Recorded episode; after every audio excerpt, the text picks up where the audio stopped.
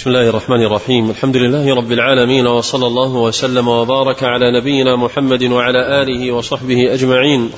اللهم اغفر لنا ولوالدينا ولشيخنا والحاضرين وجميع المسلمين. فهذا مجلس علمي ينعقد مغرب يوم الاثنين السادس من الشهر السادس من عام اثنين وثلاثين وأربعمائة وألف للهجرة بجامع عثمان بن عفان رضي الله عنه بالرياض. لمعالي شيخنا ووالدنا صالح بن محمد الحيدان حفظه الله ورعاه في شرح عمدة الأحكام. قال المصنف رحمه الله تعالى كتاب الأطعمة. عن النعمان بن بشير رضي الله عنه قال سمعت رسول الله صلى الله عليه وسلم يقول وأهوى النعمان بأصبعيه إلى أذنيه إن الحلال بين والحرام بين وبينهما أمور مشتبهات لا يعلمهن كثير من الناس فمن اتقى الشبهات استبرأ لدينه وعرضه ومن وقع في الشبهات وقع في الحرام كالراعي يرعى حول الحمى يوشك أن يقع فيه ألا وإن لكل ملك حمى ألا وإن حمى الله محارمه ألا وإن في الجسد مضغة. إذا صلحت صلح الجسد كله وإذا فسدت فسد الجسد كله ألا وهي القلب. بسم الله الرحمن الرحيم. الحمد لله نحمده ونستعينه ونستغفره ونعوذ بالله من شرور أنفسنا وسيئات أعمالنا. ونشهد أن لا إله إلا الله وحده لا شريك له له الملك وله الحمد وهو على كل شيء قدير. ونشهد أن محمدا عبد الله وخليله ورسوله. أرسله رحمة للعالمين فبلغ الرسالة وأدى الأمانة ونصح للأمة وجاهد في الله حق جهاده صلوات الله وسلامه عليه. وبين لنا الحلال والحرام. بين صلوات الله وسلامه عليه طريق الورع والتقى. وطريق الفوز بأعالي المنازل عند الله جل وعلا. فهو الناصح الأمين عليه أفضل الصلاة والتسليم. هذا الحديث المخرج في الصحيحين من الأحاديث الهامة العظيمة التي قيل إنها يدور على كم حديث مثل هذا الحديث الفقه والتقى والورع وفي هذا الحديث بيان هام في أمر الورع والاجتهاد أن يأخذ الإنسان نفسه بما يصون له عرضة ويحفظ له دينه. في هذا الحديث الصحيح يقول المصطفى صلى الله عليه وسلم ما سمعنا وأبو سعيد رضي الله عنه النعمان بن بشير رضي الله عنه اهوى بإصبعيه إلى أذنيه. يشير إلى أنه لم يبلغه بلاغا. وإنما سمع النبي صلى الله عليه وسلم يقول هذا الكلام ليؤكد للناس أنه إنما ذكر ما علم وسمع. وباللازم أيضا أنه وعاه قلبه وفهم مراد رسول الله صلى الله عليه وسلم منه لأنه عربي أصيل في عروبته هم أهل اللسان. العربي يفهمون مقاصد الكلام الذي يقال في لغتهم. ثم هم أصحاب محمد صلى الله عليه وسلم. صحبوه آمنوا به جاهدوا معه بذلوا أنفسهم وأموالهم في سبيل نصرة هذه الملة التي جاء بها رسول الله صلى الله عليه وسلم. هذا الحديث يبين فيه رسول الله عليه أفضل الصلاة والتسليم أن الحلال بين وأن الحرام بين. الحلال الذي لا يستغني عنه أحد من الناس وهم في ضرورة ماسة إلى معرفته والأخذ به بين. كما أن المحرمات الأمر المحرم بين. ثم يأتي بين هذا وذا أمور قد تلتبس على بعض الناس. عندما يتأمل المتأمل يظن أنها أقرب إلى الإباحة وآخر عندما يتأمل يت... وينظر يجد أنها أقرب إلى المحرم. الأمر الذي فيه حرج على الأمة جعل الله جل وعلا معرفته معرفة سهلة ميسرة. فليس في شيء من ما يضطر الناس إليه اضطرارا إلا وأمره في غاية الوضوح. بقيت الأمور التي يحتاج المرء إلى أن يعمل فكرة ويتأمل. الله جل وعلا أباح لعباده الطيبات من الرزق. ورأس طيبة هذه الأشياء الحل فإن سعد بن أبي وقاص سأل النبي صلى الله عليه وسلم أن يدعو الله له ليكون مستجاب الدعوة. فقال صلى الله عليه وسلم أطب مأكلك تستجب دعوتك. لا يعني أن أن إطابة المأكل أن يختار ألذ ما تشتهيه الأنفس. وإنما يأخذ ما لا يدور حوله أي شبهة في حله أو عدم حله. والله أمر عباده المؤمنين بما أمر به الأنبياء والرسل بأن يأكلوا من الطيبات أن يأكلوا مما أباحه الله جل وعلا لهم. وربنا جل وعلا ما جعل علينا في الدين من حرج. فإذا وجد حرج فلتقصير المكلف في أمر النظر فيما أشكل عليه. يقول الحلال بين والحرام بين. ولا عذر لأحد في الجرأة على الحرام. وأما الحلال لا يقال كل من كل ما أحل الله لك. أما المحرم فممنوع الإنسان منه. كثيره أو قليله. مستلذه أو غير مستلذه وأما الحلال يأخذ الإنسان ما يتيسر له. ومع ذلك ينبغي للإنسان أن لا يحرص على استنفاد طيباته. لأن من شأن استنفاد الطيبات أن يدخل النفس شيء من الغرور.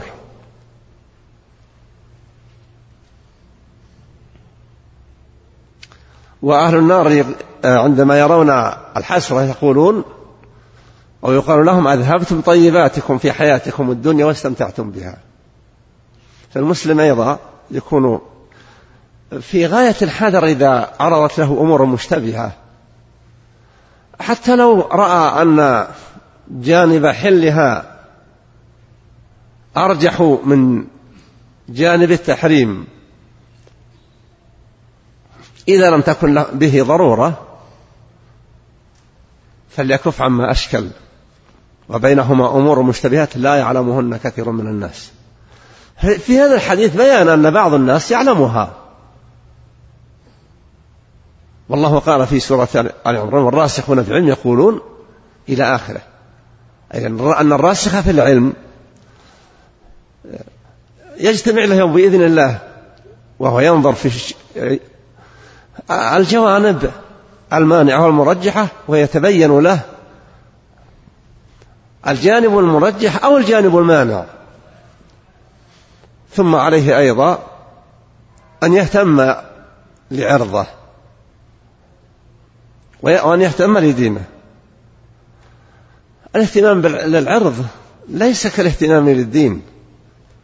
الاستبراء للدين أمر يجب عليه وجوبا حتميا. والعرض على المرء أن يصون نفسه. عن أن تكون معروضة للقيل والقال. لأن من تجرأ على كل المباحات التي تتيسر له تلحقه بعض الظنون. ولذلك فإن الاستغناء بالشيء عن غيره أولى. يقول لا يعلمهن كثير من الناس. فما دام أنه لا يعلمهن كثير من الناس إذا كان الواحد يعلم هذه المشتبهات فلينظر مدى قرب كل شيء من الحلال ليلحق به ومن الحرام ليلحق به. والنبي عليه أفضل الصلاة والتسليم ضرب مثالا محسوسا للناس. قال ألا وإن لكل ملك حمى. مثل بالراعي وهذه أمور يعرفها غالب أهل المواشي. يعرفها أهل المزارع بمزارعهم أن مواشي الناس إذا رتعت حول مزارعهم أوشكت أن تنطلق إلى المزارع.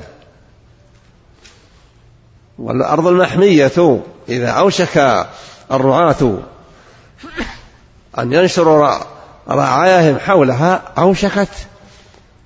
إن لم يتساهلوا بأمرها أوشكت أن تتفلت عليهم. قال كالراعي يرعى حول الحمى يوشك أن يرتع فيه. والإنسان إذا كان على وشك الوقوع فهو على خطر. إما من التساهل وإما أن أن يغلب على أمره. كالرايح يرى حول الحمى يشكى يرتفع. ألا وإن لكل ملك حمى. ملوك الدنيا أمرهم سهل لأن عقوباتهم عقوبات دنيوية. والعقوبات الدنيوية ينتهي أثرها إما بإيقاعها أو بوفاة الإنسان المعاقب. وينساها. ولكن الأمر الخطر ولكن الأمر الخطر حمى الله. ألا وإن حمى لكل ملك حمى ألا وإن حمى الله محارمه. هناك أمور تحريمها في غاية الوضوح لكن هذه المحرمات حرم ما يقرب إليها. في سورة النور يقول الله قل للمؤمنين يغضوا من أبصارهم ويحفظوا فروجهم. وقال وقل للمؤمنات يغضضن قال ذلك أزكى لهم. وقال وقل للمؤمنات يغضضن من أبصارهن ويحفظن فروجهن وزاد في حقهن ولا يبدين زينتهن إلا ما ظهر منه وليضربن بخمورهن على جيوبهن. تكشف الواحدة صدرها لينظر إليه. إلى أن قال ولا يضربن بأرجلهن ليعلم ما يخفين من زينتهن. هذه الأشياء التي قد تؤدي إلى الحرام في الشريعة الإسلامية في في الحنيفية السامحة جاء النهي عن الوقوع فيها حتى لا. ينحدر الواحد أو الواحدة من ذلك الممنوع ليقع في ذلك من ذلك الممنوع كراهية ليقع في الموقع الخطر الذي فيه تعد لحدود الله جل وعلا. يقول ألا وإن حمى الله محارمه الله جل وعلا بين في مجمل في كتابه مجمل المحرمات. وفصل النبي صلى الله عليه وسلم فيها تفصيلا تاما. وحذر مما يقرب إليها. وضرب للناس مثالا يعايشون صاحب الحرث لا يحب أن تنتشر المواشي بجانب ناحية حرثه الملك إذا حمى أرضا لا يريد أن الناس يغشون تلك الأرض. وأصل الحمى جاء حاصل في الإسلام. كما في حمى إذن الصدقة. وفي قصة عمر رضي الله عنه عندما حمى ذلك المكان وقال لخادم يرفع أدخل رب الصريمة ورب الغنيمة. يعني الناس اللي عندهم ماشية قليلة سهل الأمر لأن يدخلوا في ذلك الحمى. وهو أعظم ملوك الأرض في وقته رضي الله عنه وأرضاه. لماذا؟ يقول لأنها لأنهم يرونها أرضهم في الجاهلية أسلموا عليها في الإسلام. فمنعهم منها يجعلهم يظنون أنهم منعوا من حقهم. لكن الجانب الثاني قال وإياي يعني احذر. وإياي ونعم ابن عوف وابن عفان. يعني الضعفاء أتركهم يدخلون رب الغنيمة العدد القليل من الغنم والصريمة في حدود العشرة وأقل. وأما أصحاب التجارات الواسعة قال إياي احذر نعم بن عفان وابن عوف. وابن عفان وابن عوف من أثرياء الصحابة رضي الله عنهم أجمعين. فإنها إن تهلك ماشيتهما يرجعان إلى حرث وزراعة. ورب الصريمة يقول يأتي يا عمر أغثني وليس بيدي شيء. المهم تمثيل النبي صلى الله عليه وسلم بالراعي والرعاة والحمى وعقوبات أهل الحمى وعقوبات الله جل وعلا ليست كعقوبات الخلق. عقوبات الله على حسب ما يستحق العبد وهو جل وعلا أحكم الحاكمين والحكم العدل. والعفو أكثر عنده من العقوبة إلا في جانب واحد جانب الشرك فإنه لا يغفر من مات عليه. ثم قال النبي صلى الله عليه وسلم لما ذكر الحلال وأن الإنسان الذي يتجنب المشتبهات يستبرر دينه يجعل لدينه براءة حاميا يحميه وسورا لا يتجاوز عليه استبرأ لدينه. ثم حفظ نفسه من أن يتحدث الناس عنه ويقع في عرضه. وربما كانوا مصيبين لكنهم يخطئون فيتعرضون للغيبة. فقد استبرأ لدينه وعرضه. ومن وقع في الحرام في الحمى وقع في الحرام. يعني أن الشخص الذي لا يتورع عما يكره الوقوع فيه قد لا يمنع نفسه من الوقوع في المحرم ظاهر التحريم. والناس تحتاج من الإنسان أن يكثر مراقبتها. فإن الله قال جل وعلا فيما حكى في قصة يوسف عليه السلام وما أبرئ نفسي المرأة إن النفس لأمارة بالسوء إلا ما رحم ربي.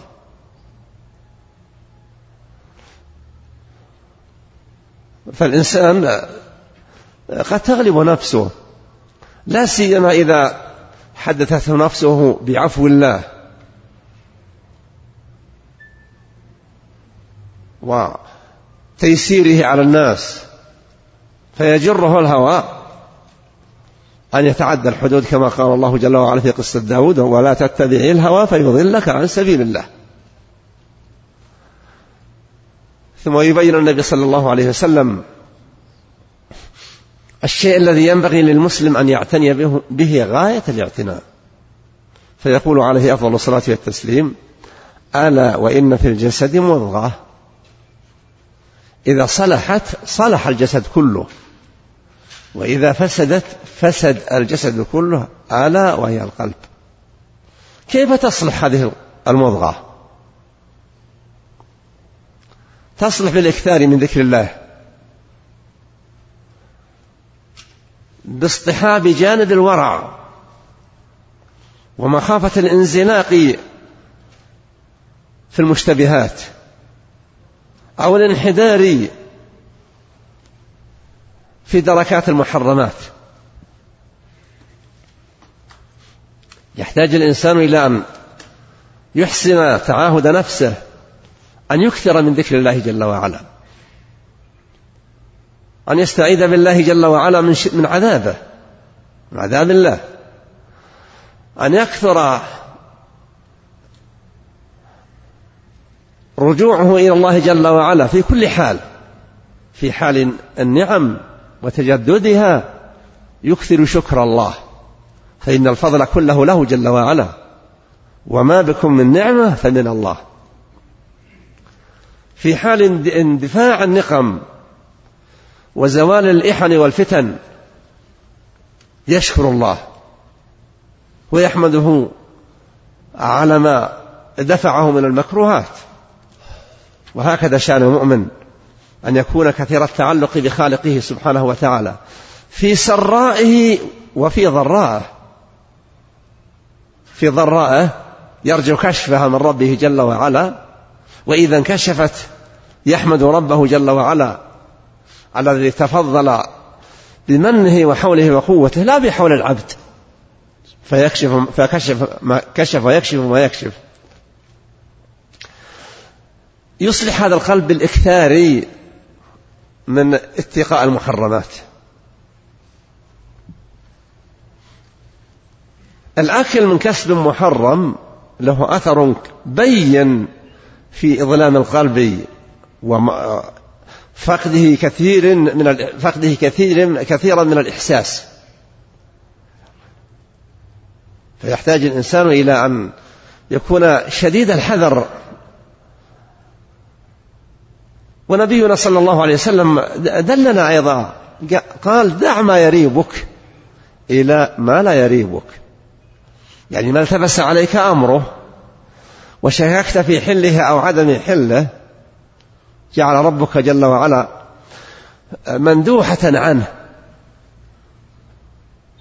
فدع ما يريبك إلى ما لا يريبك. مما ينبغي أن يعتني المرء بقلبه فيه الإكثار من نوافل العبادات. من الأذكار. ألم يقل الله في الحديث القدسي ولا يزال عبدي يتقرب إلي بالنوافل حتى أحبه. كيف تكون حال الواحد إذا أحبه الله؟ هل يتركه تجتاله الشياطين؟ كلا بل يحفظه.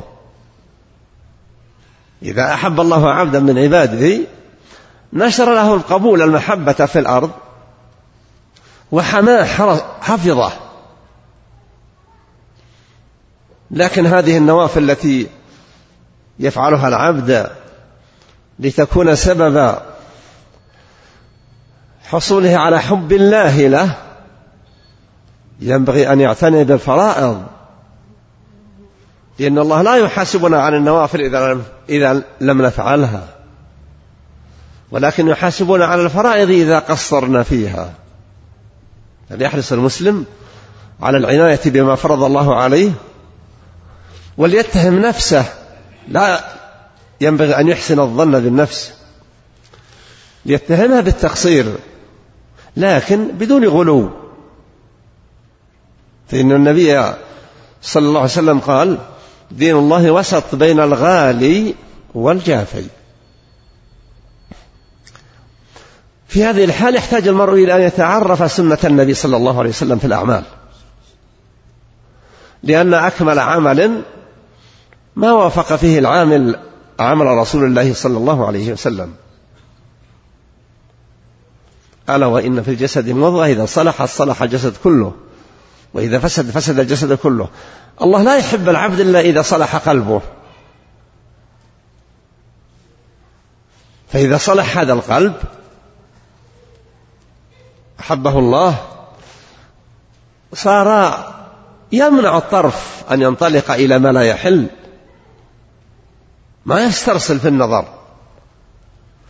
لا يفتح مسامعه ليسمع ما لا فائدة فيه من الكلام المباح ولا ليسمع الكلام السيء الخبيث القبيح من غيبة ونميمة أو لهو ومجون وفجور. إذا صلح هذا القلب وصار في عافية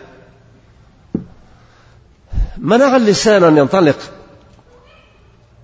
فيما يجوز وما لا يجوز. وأمر اللسان أمر خطير. فقد قال النبي صلى الله عليه وسلم إن الرجل لا يتكلم بالكلمة ما يظن أن تبلغ ما بلغت من سخط الله يكتب له بها الله الشقاء إلى يوم يلقاه. فليحرص الإنسان في على تقييم قلبه ثم يتعهد نفسه بالأذكار إذا شرب يبادر يحمد الله. قبل أن يبدأ يسمي الله. إذا أكل يبادر بالتسمية عند البدء وبالحمد عند الانتهاء. والنبي يقول عليه الصلاة والسلام إن الله لا يرضى عن العبد. يشرب الشربة فيحمده عليها. ويأكل الأكل فيحمده عليها. فإذا رضي الله عنك في حال شربك وحال أكلك فأنت بحول الله إلى خير. يحرص الإنسان في هذه المشتبهات عند دخوله المنزل يبادر بالتسمية.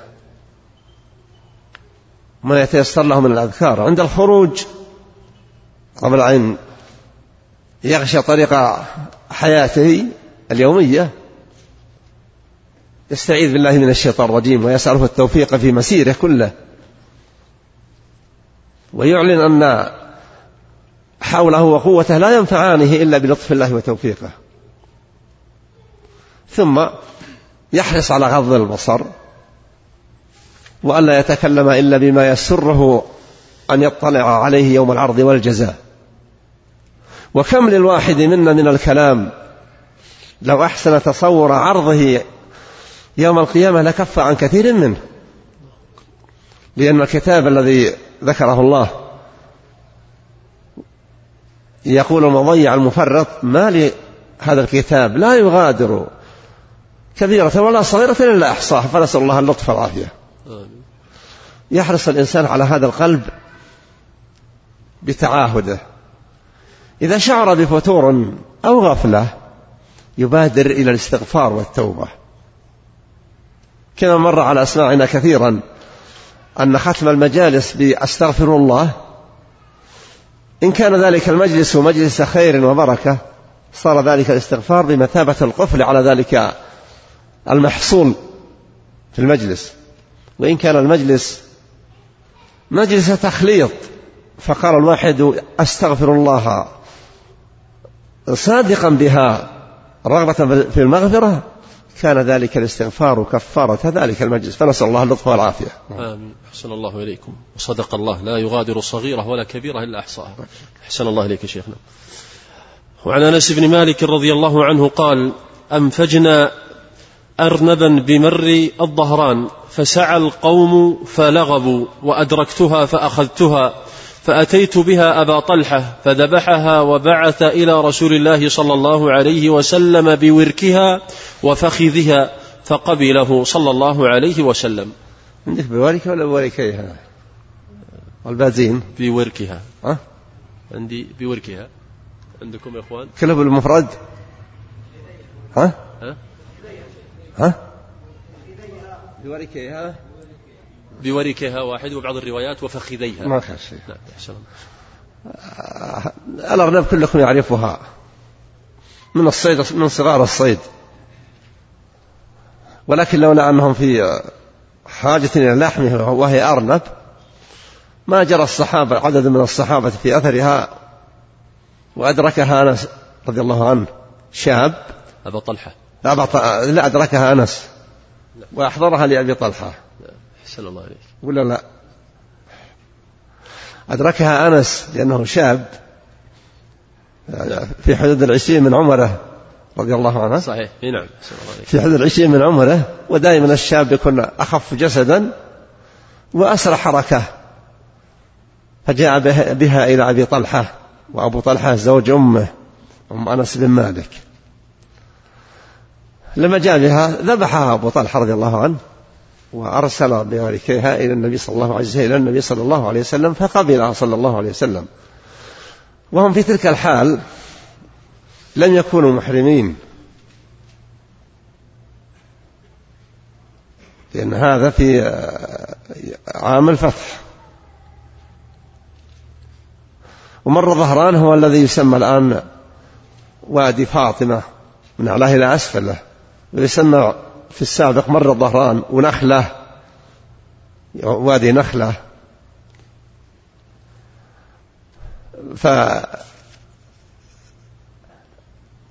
فالصيد صيد البر حلال للناس إلا من كان في حال إحرام أو كان في داخل حدود حرم مكة.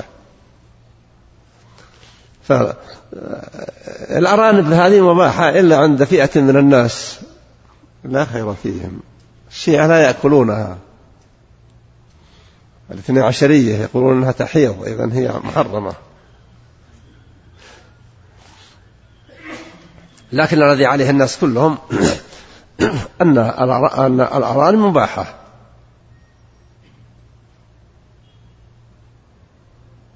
فهي من الأطعمة. الحلال في الصيد وفي الاقتناء أيضا وهي حلال أيضا للمسافرين إلا من كان محرما فلا يصيدها ولا تصاد له نعم. أحسن الله إليكم. وعن أسماء بنت أبي بكر رضي الله عنها قالت نحرنا على عهد رسول الله صلى الله عليه وسلم فرسا فأكلناه وفي رواية ونحن بالمدينة. وعن جابر بن عبد الله رضي الله عنه أن رسول الله صلى الله عليه وسلم نهى عن لحوم الحمر الأهلية وأذن في لحوم الخيل. ولمسلم ولمسلم وحده قال أكلنا زمن خيبر أكلنا زمن خيبر الخيل وحمر الوحش. ونهى النبي صلى الله عليه وسلم عن الحمار الأهلي. وعن عبد الله بن أبي أوفى رضي الله عنه قال أصابتنا مجاعة ليالي خيبر فلما كان يوم خيبر وقعنا في الحمر الأهلية فانتحرناها فلما غلت بها القدور نادى منادي رسول الله صلى الله عليه وسلم أن اكفأوا القدور ولا تأكلوا من لحوم الحمر شيئا. هذا في هذه اللحوم. الخيل هي لم يكثر نحرها. لنفاستها من جانب وخشية أن تفنى ولشدة فائدة عظيم فائدتها وشدة الحاجة إليها لأنها مما يرهب به الأعداء لكنها مباحة بما ثبت في الصحيحين وغيرهما. نحرت في عهد رسول الله صلى الله عليه وسلم وأكلوا من لحمها. وأما فيما يتعلق بيوم خيبر الصحابة رضي الله عنهم لما وصلوا إلى خيبر حاصروها. وقد لا يكون معهم من الأزواد ما يكفيهم مدة أطول. فلما فتحت خيبر في ذلك وإذا بهم قد مسهم الجوع فبادروا إلى الحمر لأنها تكون غنيمة. فنحروا عددا من الحمر. فنادى منادي رسول الله صلى الله عليه وسلم أن أكفئوا القدور واكسروها. فقيل, له أو نغسلها. والحديث في الصحيح بهذا اللفظ. قال أو اغسلوها.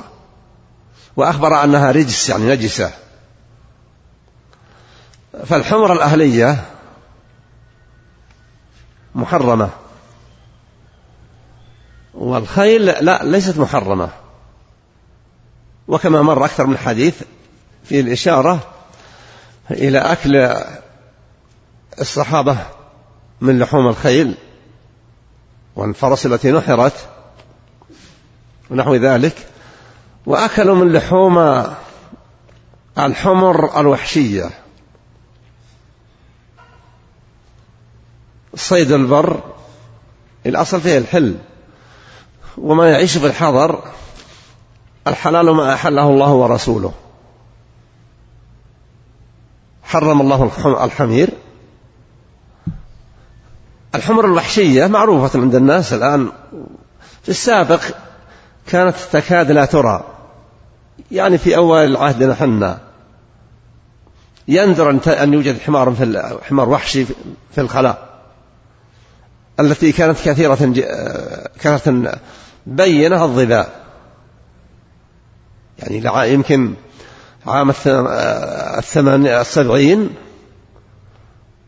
كثير من الأماكن ترى الجميلة والرعية من الظباء تسرح جميع في في البراري أظن سباقا أشرت ما أدري عندكم عند غيركم من سنة من السنة السنين تسمى سنة الظباء الظباء أرهقت المزارعين يحرسون مزارعهم في الليل. حتى لا تهجم على على زروعهم فتأكلها في أيام زرع الشتاء. هذه السنة مذكور يعني مذكور فيها سنة الظباء يوم الناس يهجرون في السنوات التي تقع عندهم. الظباء الآن حتى الظباء أصبحت في غاية القلة إلا في مناطق محدودة. كذلك البقر الوحشي أصبح الآن في غاية الندرة في في الخلع إلا ما كان في ما يسمى بالمحميات. الصحابة مع سيد البشر صلى الله عليه وسلم أكلوا الخيل والحمر الوحشية. وكان في السابق كثيرة في غالب جزيرة العرب تكثر في هذه الحمر لعدة أمور. أولا آه، الأرض أكثر إخصاب في كثير من الأوقات. البشر في غاية القلة. ما تجد مثلا قبيلة من العرب تأتي لها خمسين ألف أو شيء من هذا قبائل محدودة فكانت هذه المخلوقات تكثر. في الأوقات الآن أيضا أصبحت وسائل الصيد متوفرة حتى مع الفتيان والصبيان. فصار إثناء لكثير من وحوش الصيد. فالخلاصة أن الخيل مما لم يحرم وأما الحمر الأهلية فهي من الرجس النجس لا تحل. نعم. أحسن الله إليكم. وعن عبد الله بن عباس رضي الله عنهما قال دخلت أنا وخالد بن الوليد رضي الله عنه مع رسول الله صلى الله عليه وسلم بيت ميمونة رضي الله عنها فأتي بضب محنوذ فأهوى إليه رسول الله صلى الله عليه وسلم بيده فقال بعض النسوة اللاتي في بيت ميمونة أخبروا رسول الله صلى الله عليه وسلم بما يريد أن يأكل. فقلت تأكله هو ضب فرفع رسول الله صلى الله عليه وسلم يده. فقلت أحرام هو يا رسول الله؟ قال لا ولكنه لم يكن بأرض قومي فأجدني أعافه. قال خالد فاجتررته فأكلته ورسول الله صلى الله عليه وسلم ينظر. قال رضي الله عنه المحنوذ المشوي بالرضف وهي الحجارة المح وهي الحجارة المحماة. هذا فيما يتعلق بالضباب. عندنا في نجد عند الحضر والبادية كلهم يأكلون الضب.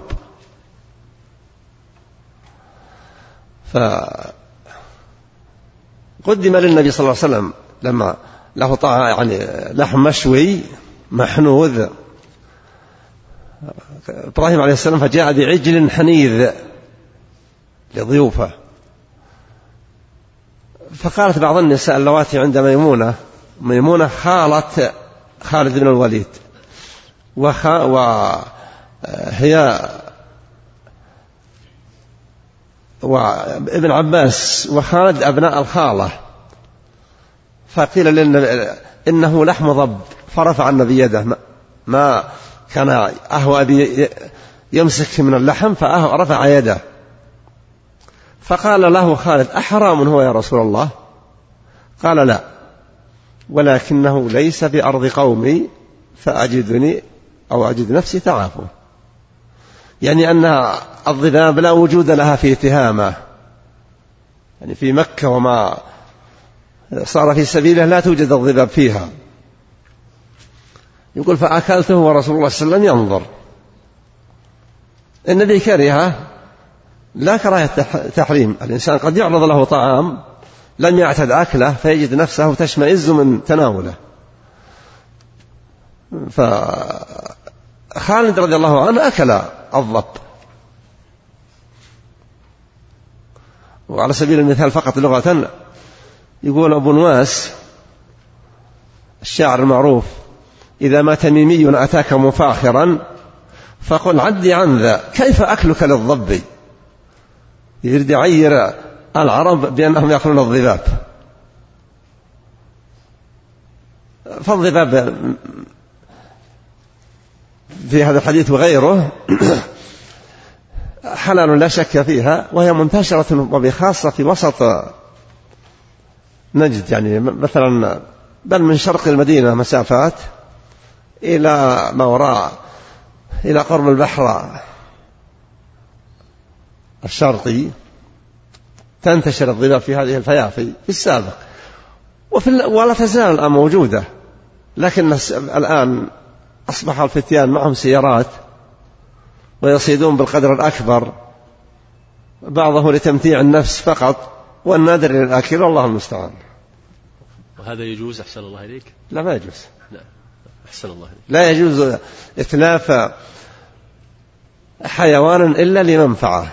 فلا يحل إتلاف حيوان إتلاف حيوان رحمة بالحيوان ولا لأجل إشباع رغبة النفس في النظر إلى الإتلاف والمتلف وإنما أحل الله لنا الصيد للحاجة إليه لا للقضاء عليه. نعم. أحسن الله إليكم. وهنا حديث سقط من النسخة التي معي وهو حديث أبي ثعلبة رضي الله عنه قال حرم رسول الله صلى الله عليه وسلم لحوم الحمر الأهلية. من ضمن الأحاديث. نعم صحيح. هذا داخل في في تحريم تحريم آه، لحوم الحمير الأهلية.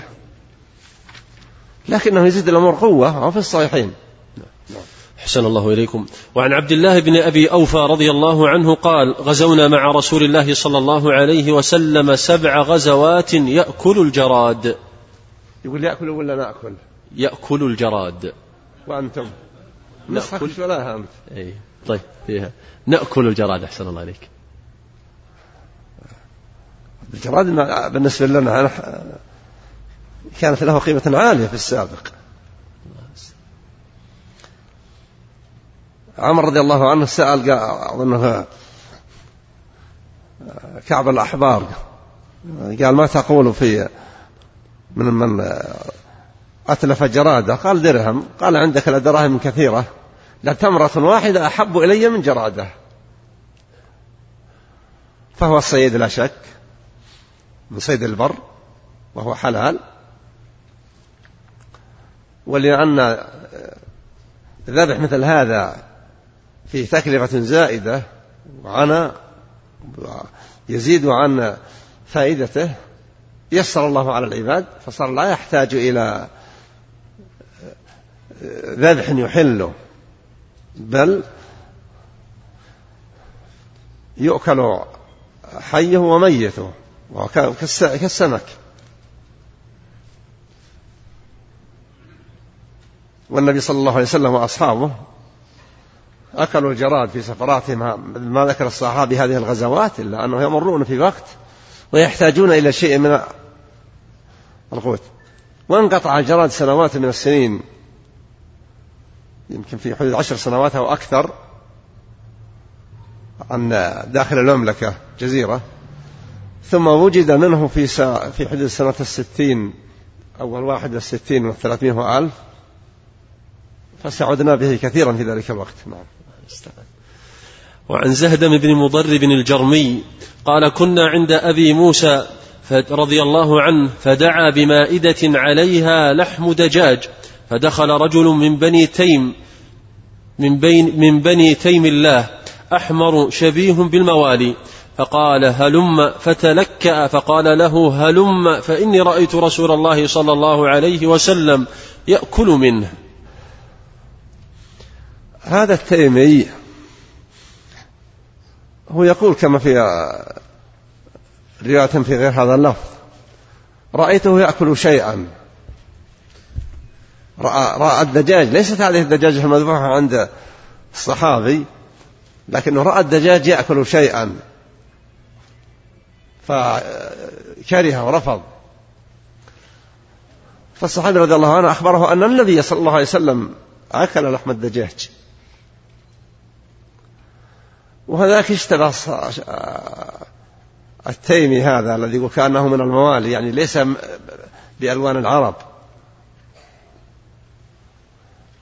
كأنه ظن أنه في حكم الجلالة التي نهي الناس عنها إلا حتى تطعم مباحا إلى آخره.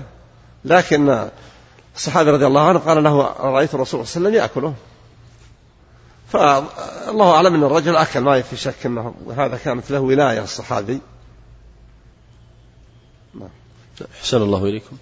وعن ابن عباس رضي الله عنهما أن النبي صلى الله عليه وسلم قال إذا أكل أحدكم طعاما فلا يمسح يده حتى يلعقها أو يلعقها. لا شك أن هذا أمر هام ويغفل الناس عنه كثيرا. النبي صلى الله عليه وسلم لأنه بين في بعض الألفاظ يقول لا يدري أين بركة الطعام. وإذا أكل طعاما يعني وعلق بيده طعام فلا يمسحها بأي شيء يمسح تمسح به اليد من دين أو غير ذلك. لكن إما أن يلعقها هو. بفمه وإذا كان هناك ما يمنع من ذلك أن يلعقها. قد يلعقها طفل قد يلعقها زوجته المهم أنه أن تنفيذ أمر رسول الله صلى الله عليه وسلم ينبغي أن يعتنى به. وفي الجانب الآخر لكن ليس من هذه الأحاديث إذا سقطت لقمة أحدكم فلا يتركها فليرفعها وليزل عنها الأذى وليأكلها. ولا يتركها للشيطان. فالمسلم ينبغي له أيضا أن يعرف آداب الطعام. وسنية الاعتناء بذلك.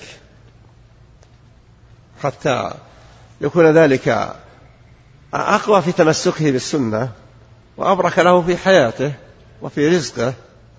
لأن الإنسان كلما كان حريصا على حسن حسن الاقتداء برسول الله صلى الله عليه وسلم كلما كان أقرب إلى توفيق الله له في حياته. أحسن الله إليكم.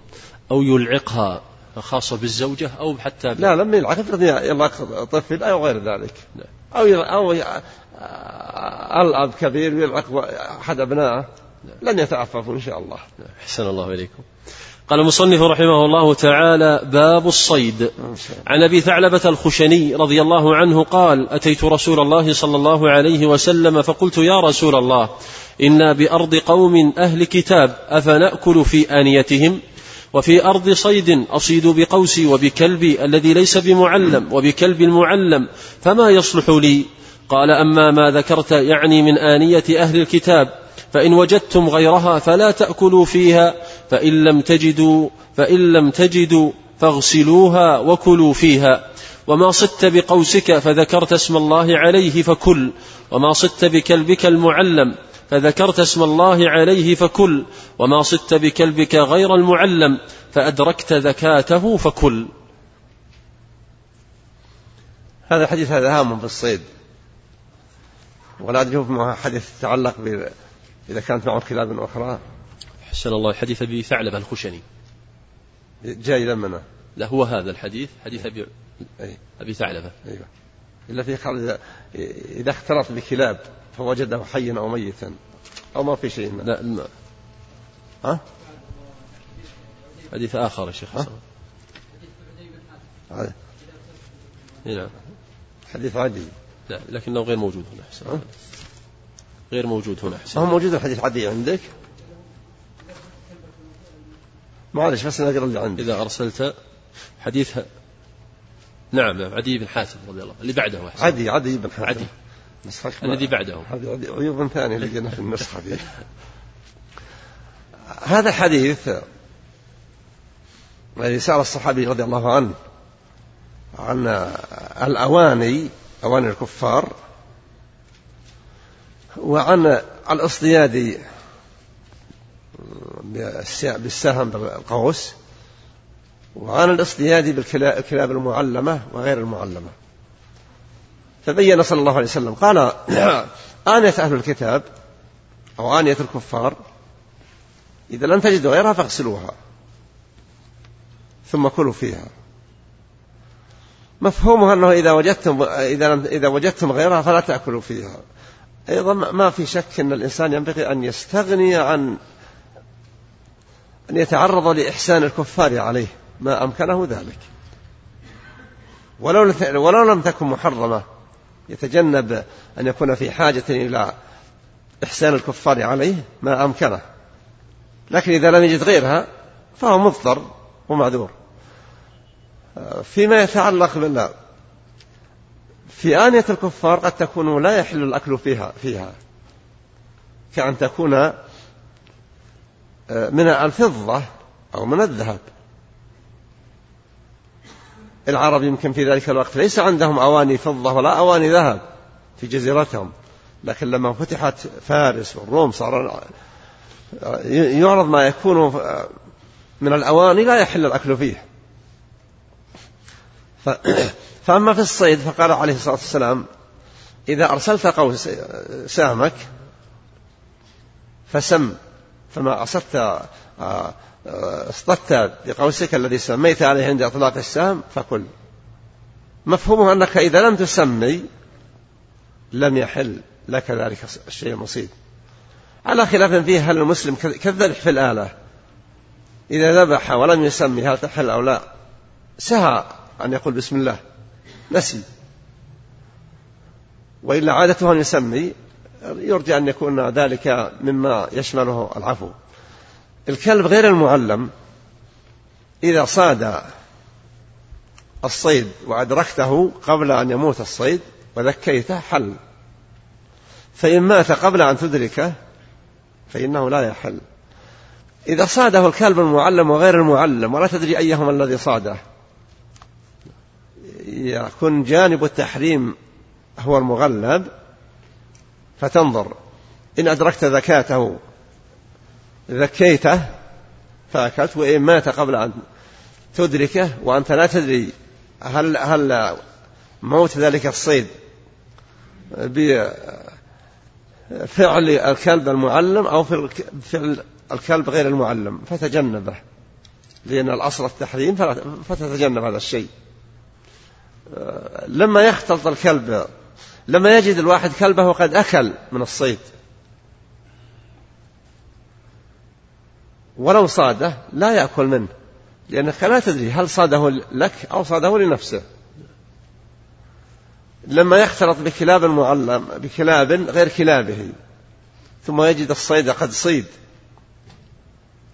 ولا يدري من صاده من هذه الكلاب إن كان أدرك ذكاته ذكه وإن لم يدركها فإنها لا تحل له لأنه إنما سمى على كلبه ولا يدري هل الفعل الذي مات به الصيد. فعل كلبه أم أنه فعل الكلب الكلوب الكلاب الأخرى. هذا يكاد أنه يكون هو مجمل ما فيما يتعلق بالصيد. نعم. أحسن الله إليكم. وعن همام بن الحرث عن عدي بن حاتم رضي الله عنه قال قلت يا رسول الله إني أرسل الكلاب المعلمة فيمسكن علي وأذكر اسم الله وأذكر اسم الله. فقال إذا أرسلت كلبك المعلم وذكرت اسم الله فكل ما أمسك عليك. قلت وإن قتلنا؟ قال وإن قتلنا ما لم يشركها كلب ليس منها. قلت له فإني أرمي بالمعراض الصيد فأصيب. فقال إذا رميت بالمعراض فخرق فكله وإن أصابه بعرضه فلا تأكله. وحديث الشعبي عن عدي نحوه وفيه إلا أن يأكل الكلب فإن أكل فلا تأكل فإني أخاف أن يكون إنما أمسك على نفسه وإن خالطها كلاب من غيرها فلا تأكل فإنما سميت على كلبك ولم تسم على غيره وفيه إذا أرسلت كلبك فاذكر اسم الله عليه فإن أمسك عليك فأدركته حيا فاذبحه وإن أدركته قد, قد قتل ولم يأكل منه فكله فإن أخذ الكلب ذكاته. وفيه أيضا إذا رميت بسهمك فاذكر اسم الله عليه وفيه وإن غاب عنك يوما أو يومين. وفي رواية اليومين والثلاثة فلم تجد إلا أثر سهمك فكل. إن شئت فإن وجدته غريقا في الماء فلا تأكل فإنك لا تدري الماء قتله أو سهمك. هذا واضح من نفس الحديث أن الصياد يحتاج إلى أن يتأكد من الأثر الذي به مات الصيد. إذا كان أرسل السهم ولم يجد فيها أي أثر لسهم آخر فوجد أثر سهمه فهذا صيد مات بسبب سهمه. أو أرسل الكلب أو الكلاب فصادته له ولم تأكل منه وجده إن أدركه حيا ذبحه وإن لم وإن كان مات يأكله. لكن لو غاب عنه فغرق في ماء مات وجده في الماء. فلا يأكل لأنه لا يجزم أن موته كان بسبب الإصابة. قد يكون مات بسبب الغرق.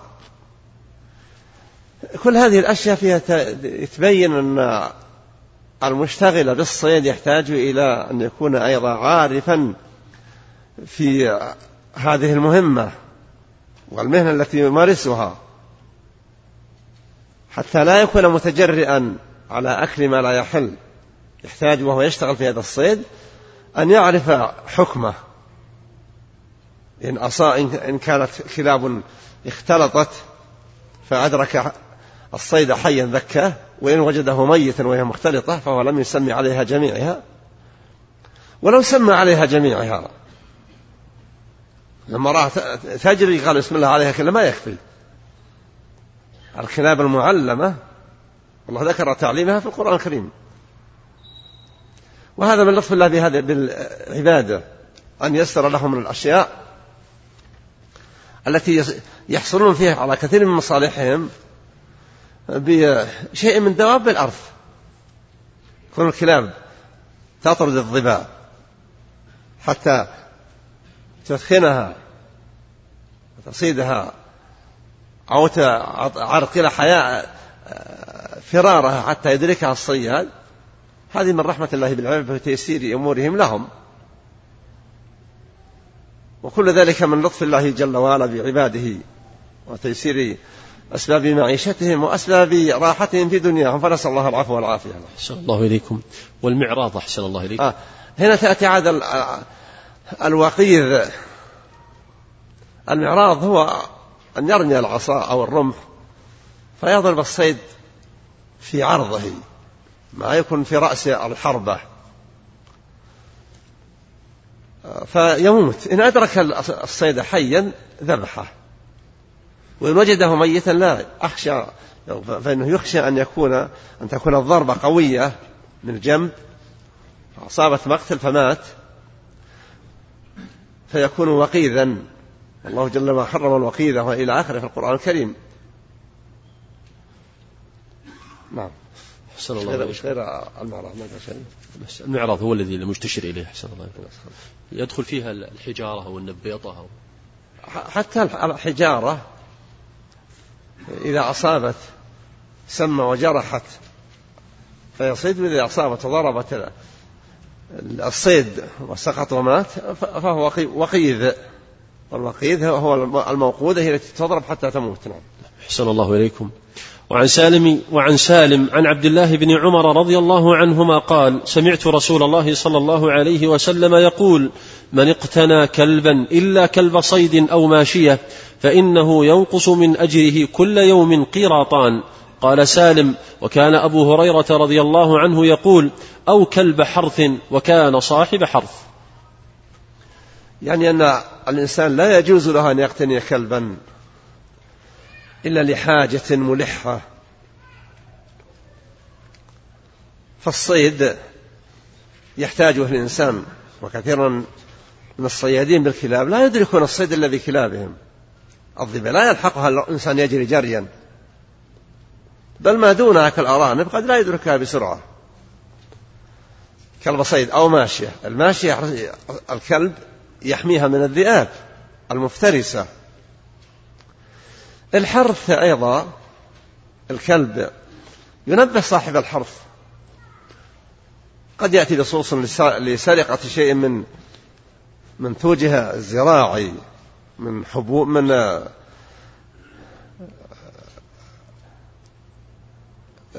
ما يسمى بالحبحب الجح والجح لغة عربية. أو في الجرو والجرو أيضا لغة عربية حق البطيخ عليها يسمى بهذا الاسم.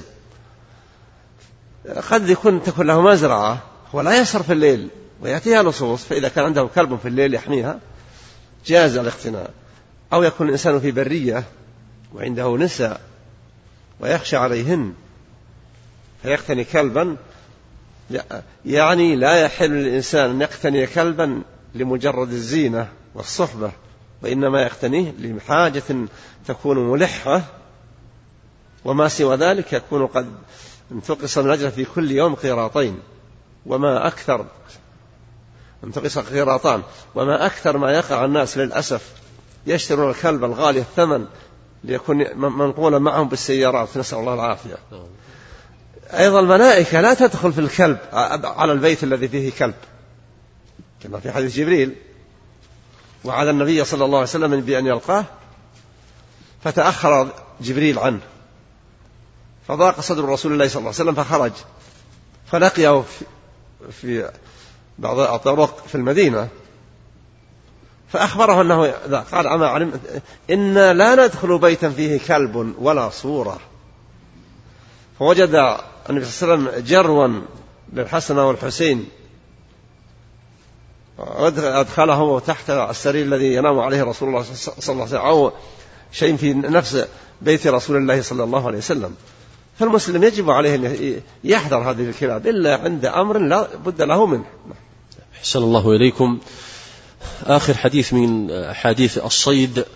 عن رافع بن خديج رضي الله عنه قال كنا مع رسول الله صلى الله عليه وسلم بذي الحليفة من تهامة فأصاب الناس جوع فأصابوا إبلا وغنما وكان النبي صلى الله عليه وسلم في أخريات القوم فعجلوا وذبحوا ونصبوا القدور فأمر النبي صلى الله عليه وسلم بالقدور فأكفئت ثم قسم فعدل عشرة من الغنم ببعير فند منها بعير فطلبوه فأعياهم وكان في القوم خيل يسيرة فأهوى رجل منهم بسهم فحبسه الله فقال إن لهذه البهائم أوابد كأوابد الوحش فما غلبكم منها فاصنعوا به هكذا.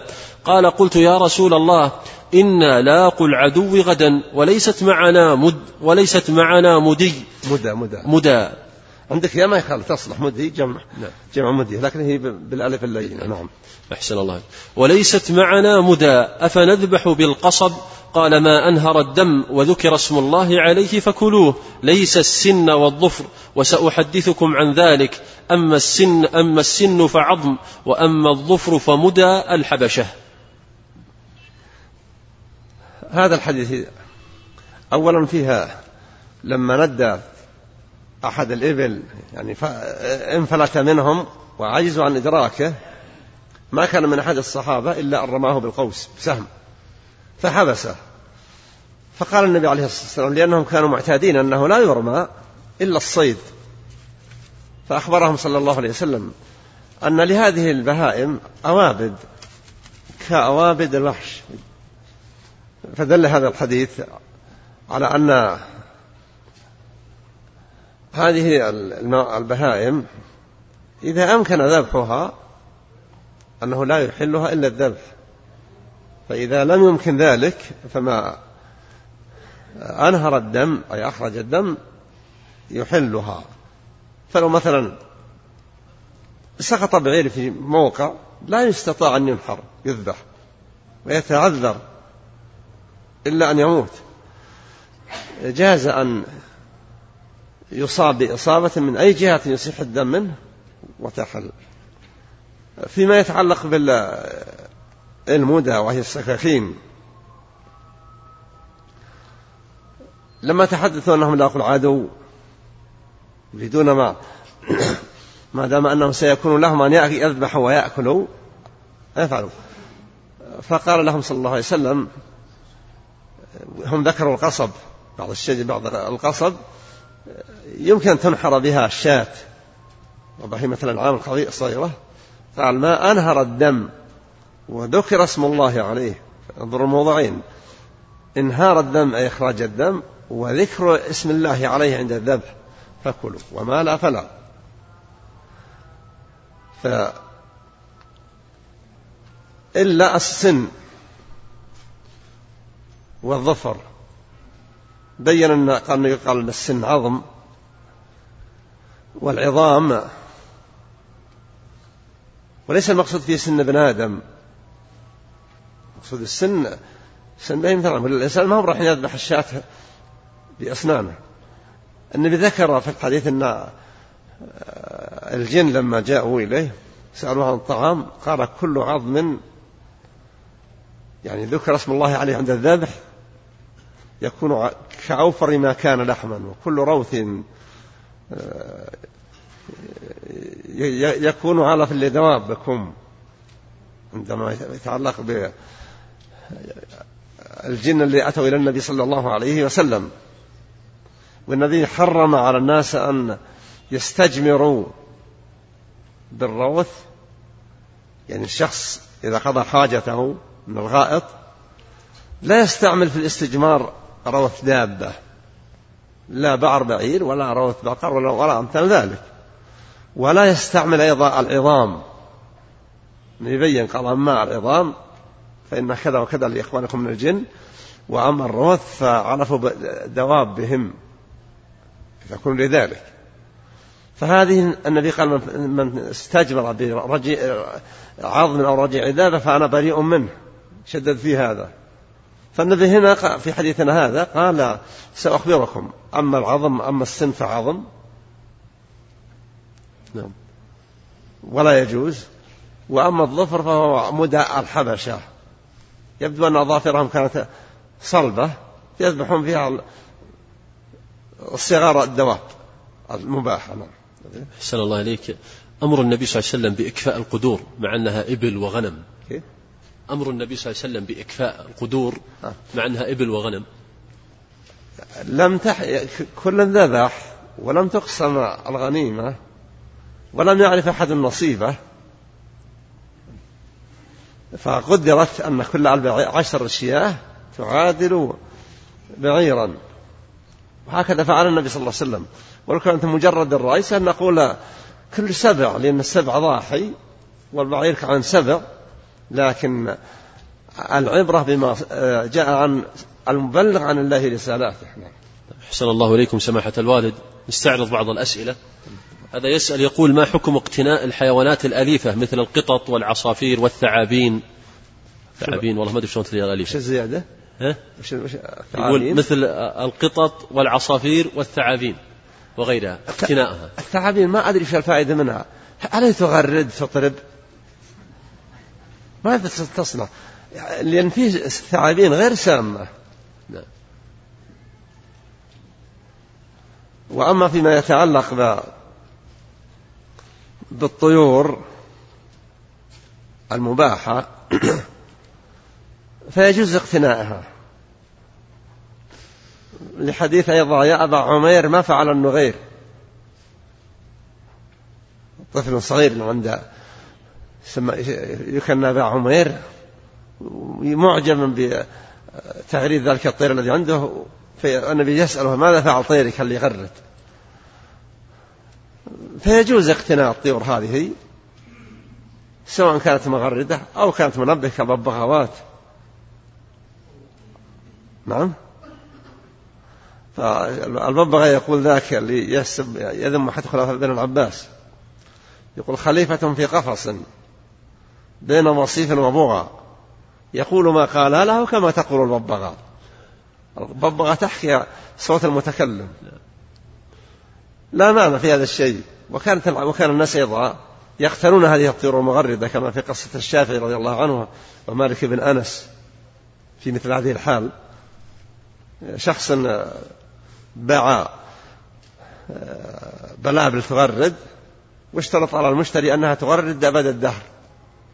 والمشتري وجد أنها ما تغرد دائما فردها. وكان ذاك حلف أنها تغرد الدهر. فسأل مات قال طلقت امرأتك امرأتك. يا قام فمر ولا الشافعي غلام شاب. قال له ما طلقت. ما رجع المالك غضب عليه مالك. قال إن في من حولك من يقول إنها لم تطلق. قال من هو؟ قال ذاك الشاب. قال له مالك من أين لك هذا؟ قال مما حدثتنا به عن آه، نافع عن ابن عمر إلى آخره عن سالم عن, عن نافع عن سالم عن ابن عمر أن فاطمة بنت قيس التي خطبت خطبها أبو, أبو جهم ومعاوية فقال لها أما معاوية فصعلوك لا مال له. وقد علم النبي صلى الله عليه وسلم أن لمعاوية إزارا ورداء وأما أبو جهم فقال لا يضع عصاه عن عاتقه. وقد علم النبي أنه ينام ويصلي ويطعم. وإنما يعني أن أكثر عمله. فكان استنتاج الشافعي رضي الله عنه إن كلمة يغرد أبد الدهر يعني غالب وقته. لأنه قال هل يغرد أكثر وقت قال نعم. نعم. أحسن الله إليكم. يقول هل يجوز بيع الكلاب المعلمة؟ النبي نهى عن ثمن الكلب. وقال ثمن الكلب خبيث ومهر البغي خبيث وأجاء بكسب الحجام فتجد خبثا خبث تحريم كثمن الكلب ومهر البغي وخبثا خبث تنزيه لأن النبي أعطى الحجام أجرته على حجامه نعم. أحسن الله إليكم. يقول ما حكم لحوم الخيل؟ هل تدخل في الكراهة أم أنها جائزة مطلقا؟ ما أكل على عهد رسول الله صلى الله عليه وسلم وعلمه بذلك وقد يكون أكل فالأصل حله بدون بدون كراهية. لكن لكن لا ينبغي أنه يتساهل فيها. النبي يقول الخيل معقود في نواصيها الخير إلى يوم القيامة. في وقتنا هذا ليست وسائل قتال لكن سيأتي وقت عندما تتغير الأحوال فتكون من وسائل القتال. نعم. أحسن الله إليكم. يقول هل يعلل بالخلاف في مسألة كشف الوجه للمرأة؟ هل الصحابة قالوا تكشف؟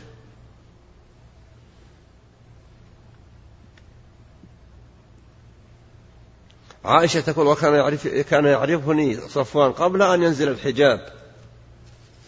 وكان عمر يلح على النبي صلى الله عليه وسلم أن يحجب أمهات المؤمنين. يا أيها النبي قل لأزواجك وبناتك ونساء المؤمنين ما قال قل لأزواجك فقط حتى يكون لهن وضع خاص. لكن هذه أمور ابتلي الناس. أول ما ابتلي الناس في مصر لأن مصر صارت صار الاستعمار الغربي إليها أقدم من غيرها. فصار النساء وقامت ثورات خبيثة. وطرح وكانت الشام أيضا متأخرة في عن مصر كثيرا. كانت على قدر كبير من الحجاب الصحيح إلى يمكن أوائل القرن الماضي. فالصحيح أن غطاء وجه المرأة أمر واجب ولا يحل للرجل أن يأذن لامرأته بأن تكشف. ولا أن يأذن لبناته أن يكشفن بل يجب عليه أن يأمر بذلك. أحسن الله إليكم. يقول هل يجوز لطالب العلم أن يمكث في المملكة ويترك أمه في بلد آخر وهو بلد مسلم مع العلم أن هذا الطالب قد استكمل دراسته وجلوسه فقط من أجل الزيادة من العلم والهروب من الفتن في بلده الأصلي مع أن أمه ترغب في قربه لحبها إليه؟ النبي صلى الله عليه وسلم جعل رغبة الوالد تثني الولد عن الجهاد في سبيل الله. تحصيل العلم الذي يحتاج المرء ويضطر إليه لمعرفة كيف يعبد الله هذا لا يثني عنه أحد. وما سوى ذلك فإن أفضل الأعمال التطوعية الجهاد في سبيل الله والنبي صلى الله عليه وسلم قال للرجل الذي جاء يستأذن بالجهاد أحي والداك وأحدهما؟ قال بل كلاهما قال فيهما فجاهد. نعم. أحسن الله إليكم. زوجتي موظفة ولديها راتب وتقول سأجعل نصف راتبي لأمي. هل, للز... هل لي أي للزوج حق أن يمنعها من ذلك؟ لا المال مال المرأة للمرأة وليس لزوجها. إذا اتفقوا اتفق الزوجان على أمر معين فهما على ما يتفقان عليه بل حتى لو كانت الزوجة تعمل موظفة لا يلزم يلزمها أن تنفق على نفسها إلا إذا كان هناك اشتراط. إذا اشترط الزوج عليها قال لا ما أدعك تعملين إلا أن تقومي بمصاريف نفسك جاز. وإلا في الأصل أن الزوج هو المنفق. نعم. يقول رضعت من امرأة وأنا طفل. رضعات مشبعات فهل أنا أخ لجميع أبنائها أم من رضعت معه فقط؟ وهل إخواني وهل أخواتي إخوان وهل إخواني وأخواتي إخوان أيضا لإخواني من الرضاع؟ إذا كنت رضعت أنت خمس مرات ولو في يوم واحد وأنت في الحولين في سن الرضاع فأنت ابن لهذه المرأة. ولزوجها الذي أنت رضعت وهي في ذمته. وأنت أخ لأولادها من بنين وبنات السابقين واللاحقين. ولأولاد زوجها إن كان لزوجها أولاد من غيرها. فمن غيرها تكون أخوهم من الرضاع من الأب ومنها أخوهم من, من الأب والأم. وإذا كان لها أولاد من زوج سابق. أو لاحق فأنت تكون أخ له أخا لهما لهم من الرضاع من الأم. فالرضاع يحرم ما تحرمه الولادة. أحسن الله إليكم. يقول ما حكم اللحوم المستوردة من الدجاج وغيرها؟ هل الأصل فيها الإباحة التي تستورد من بلاد الكفر؟ الأصل في ما يستورد من بلاد كتابية. الحل إلا إذا علم أنه ذبح بطريقة لا تحل بها الذبيحة. وهذا يجب على الجهة الموردة. ويجب على يضع على السلطة الآذنة بالاستيراد أن تراعي هذا الأمر. أحسن الله إليكم. يقول أنا والدي كبير في السن ويشق عليه الصلاة في المسجد وهو يصلي على الكرسي فأنا أذهب أصلي في المسجد ثم أعود إليه وأصلي معه بجماعة لكي يحصل أجر الجماعة ولأنه يكثر خطأه في الصلاة. فهل هذا جائز؟ هذا جائز. نصيحتي لك أن تصلي معه قبل أن تذهب. لأنك قد تصلي العصر فتأتي وهو لم يصلي وأنت تكون دخلت في وقت النهي. أو الفجر إلا إذا صلى معه أحد غيرك. نعم غيرك نعم. أحسن الله إليكم. كثر السؤال عن أسامة بن لادن. ما موقف المسلم منه؟ وهل يترحم عليه؟ من علمنا أنه مات يشهد أن لا إله إلا الله وأن محمد وأن محمدا رسول الله نقول رحمه الله.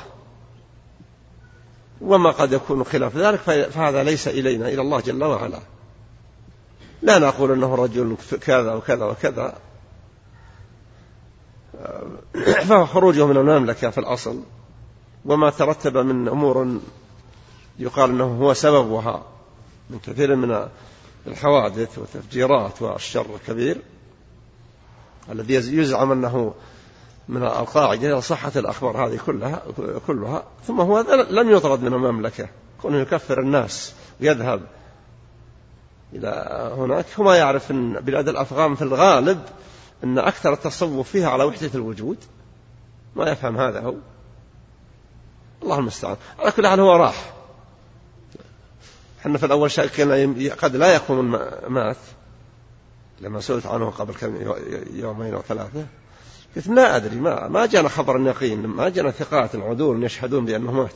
خبر آه، رئيس أمريكا خبر ما هو خبر عدل حتى نقبله. ولو شاهد معه من شاهد من الكفار هذول ليسوا بعدول. حتى نقول والله هذه شهادة عدول. لكن إذا كان صح أنه قتل وهو الظاهر الآن فهو قدم على ما قدم. أحسن الله إليكم. يقول وأما الصلاة عليه. أولا الصلاة على الغائب محل خلاف بين أهل العلم. ولم يثبت أن النبي صلى الله عليه وسلم صلى على غائب سوى ما كان من صلاته على النجاشي ملك الحبشة. الرجل الصالح الذي قال النبي مات اليوم رجل صالح. وصلى. من لنا بشهادة مثل شهادة رسول الله صلى الله عليه وسلم؟ أن أحدا صالح صلى عليه النبي في حياته مات ناس من الصحابة ولم يحفظ أنه صلى صلاة على غائب عليه الصلاة والسلام.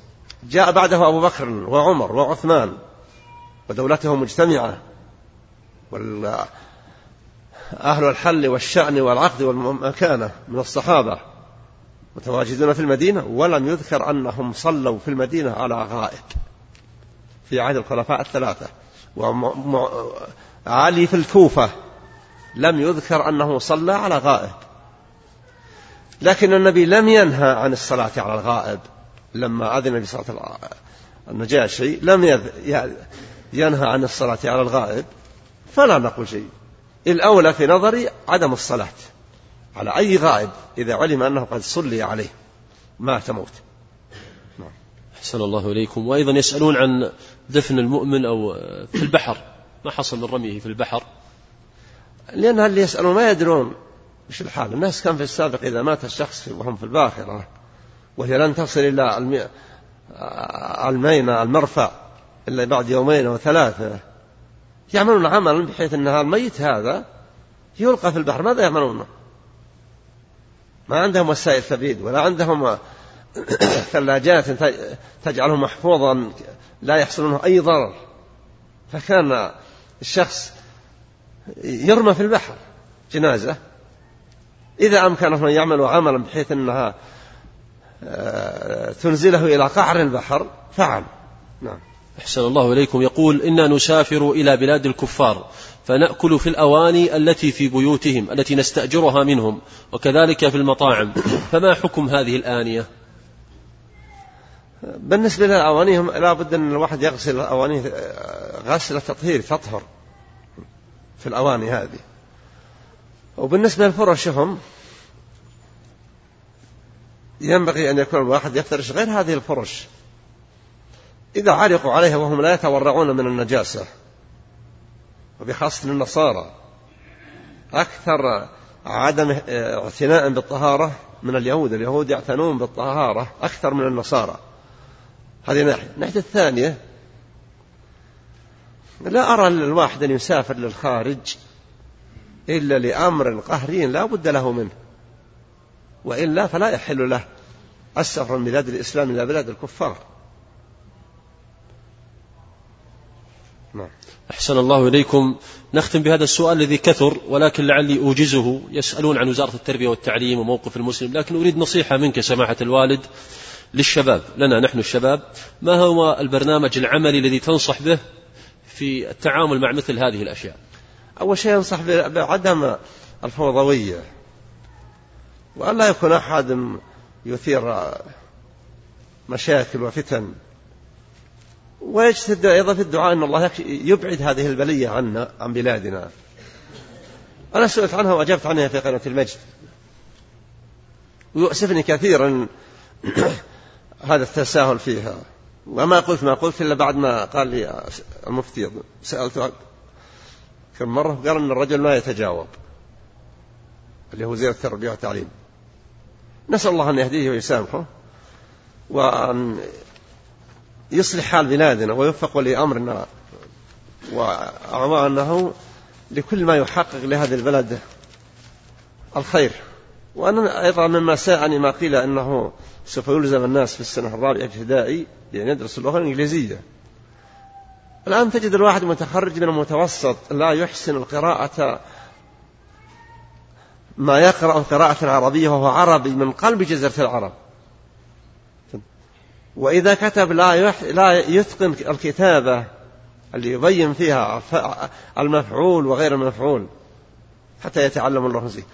تعلم اللغة الإنجليزية لمن كان عمله مرتبطا بهذه اللغات يتعلم فيها على قدر الحاجة.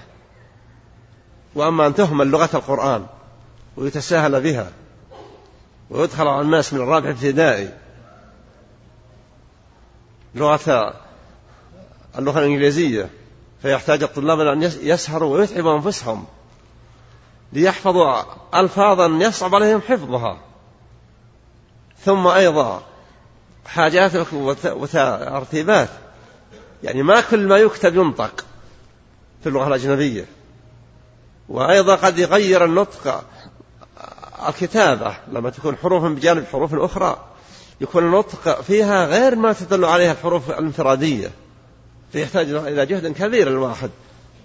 ويتعب تتعب البيوت أيضا في عنايتها بأطفالها. فنسأل الله أن يحقق الخير على يد ولي الأمر. آمين. خادم محرم الشريفين وعلى أيدي أعوانه من إخوانه وأن يحقق لبلادنا ما نرجوه. ثم نسأل الله جل وعلا أن يطفئ الفتن التي لا تزال مستعرة آمين. في سوريا وفي ليبيا وفي اليمن وأن يكفي الناس شرها في البلاد التي انحلت ولم تطفى كافة الفتن فيها. فنسأل الله جل وعلا أن يعاجل أهل ليبيا بالتخلص من قذافيهم وأن يكون المتولي بعده يخاف الله ويرجوه ويسعى هو من يكونون معه لتعظيم أمر الشريعة وأن يعاجل سوريا بالإنقاذ من النصيري الحاكم وحزب البعث الخبيث الفاجر. فإن هذا حزب اشتراكي فاجر خبيث. صنع ذلك الحزب النصارى. النصراني ميشيل واللي معه؟ في وقت كان المسلمون كان المسلمون في غفلة عن كثير من أمورهم الله المستعان. كما نسأله سبحانه وتعالى أن يدين صيانة بلادنا من هذه الفتن. آمين. وأن يحفظ علينا أمننا على ديننا ودنيانا. آمين. وأن يوفق ولي أمرنا وإخوانه وأعوانه. على تحقيق كل خير للبلاد وصرف كل شر عنها وأن يكون ذلك منهم ابتغاء مرضات الله. كما نسأله بإسمائه وأصفاء أن يصلح ذرياتنا وأن يصلح جميع من يتولى عملا من أعمال المسلمين أن يوفقه لتقوى الله في العمل الذي يقوم به وأن يصده ويصد كل مسلم عن كل شر إنه مجيب الدعاء وصلى الله على نبينا محمد. اللهم صل وسلم. صلى الله عليه